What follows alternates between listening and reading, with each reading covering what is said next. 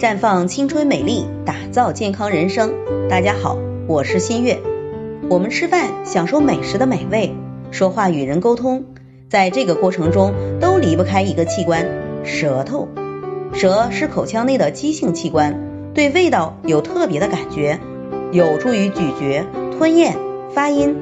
观察舌头的色、质、形态以及舌头的变化，是中医望诊的重要内容之一。彭女士最近一段时间在照镜子的时候，发现自己舌头颜色有些暗紫，而且怎么也高兴不起来，吃饭也没啥食欲，晚上很长时间还不能入睡。来月经的时候肚子胀痛，颜色也比较暗，和老公关系不好有一段时间了。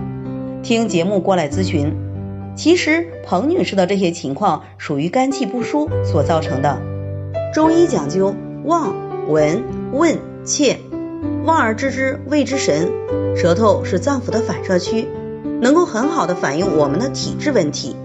舌头暗紫、情绪不佳、痛经，这些都是肝郁气滞的表现。肝属木，脾属土，心属火，肝郁克脾土，久郁化心火，因此还会造成食欲下降、心烦意乱、入睡困难等。两口子持续冷战。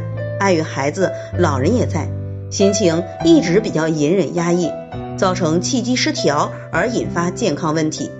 在舌头上的表现就是舌质瘀紫、舌体胖大有齿痕。如果持续下去，容易诱发肌瘤增生、囊肿、结节等问题。所以出现这些表现需要及早调理。调理的重点在于疏肝，用玫瑰牡丹地取肽茶健脾疏肝。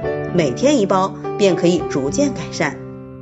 在这里，我也给大家提个醒：您关注我们的微信公众号“普康好女人”，普黄浦江的浦，康健康的康，普康好女人。添加关注后，点击健康自测，那么您就可以对自己的身体有一个综合的评判了。健康老师会针对您的情况做一个系统的分析，然后给您指导意见。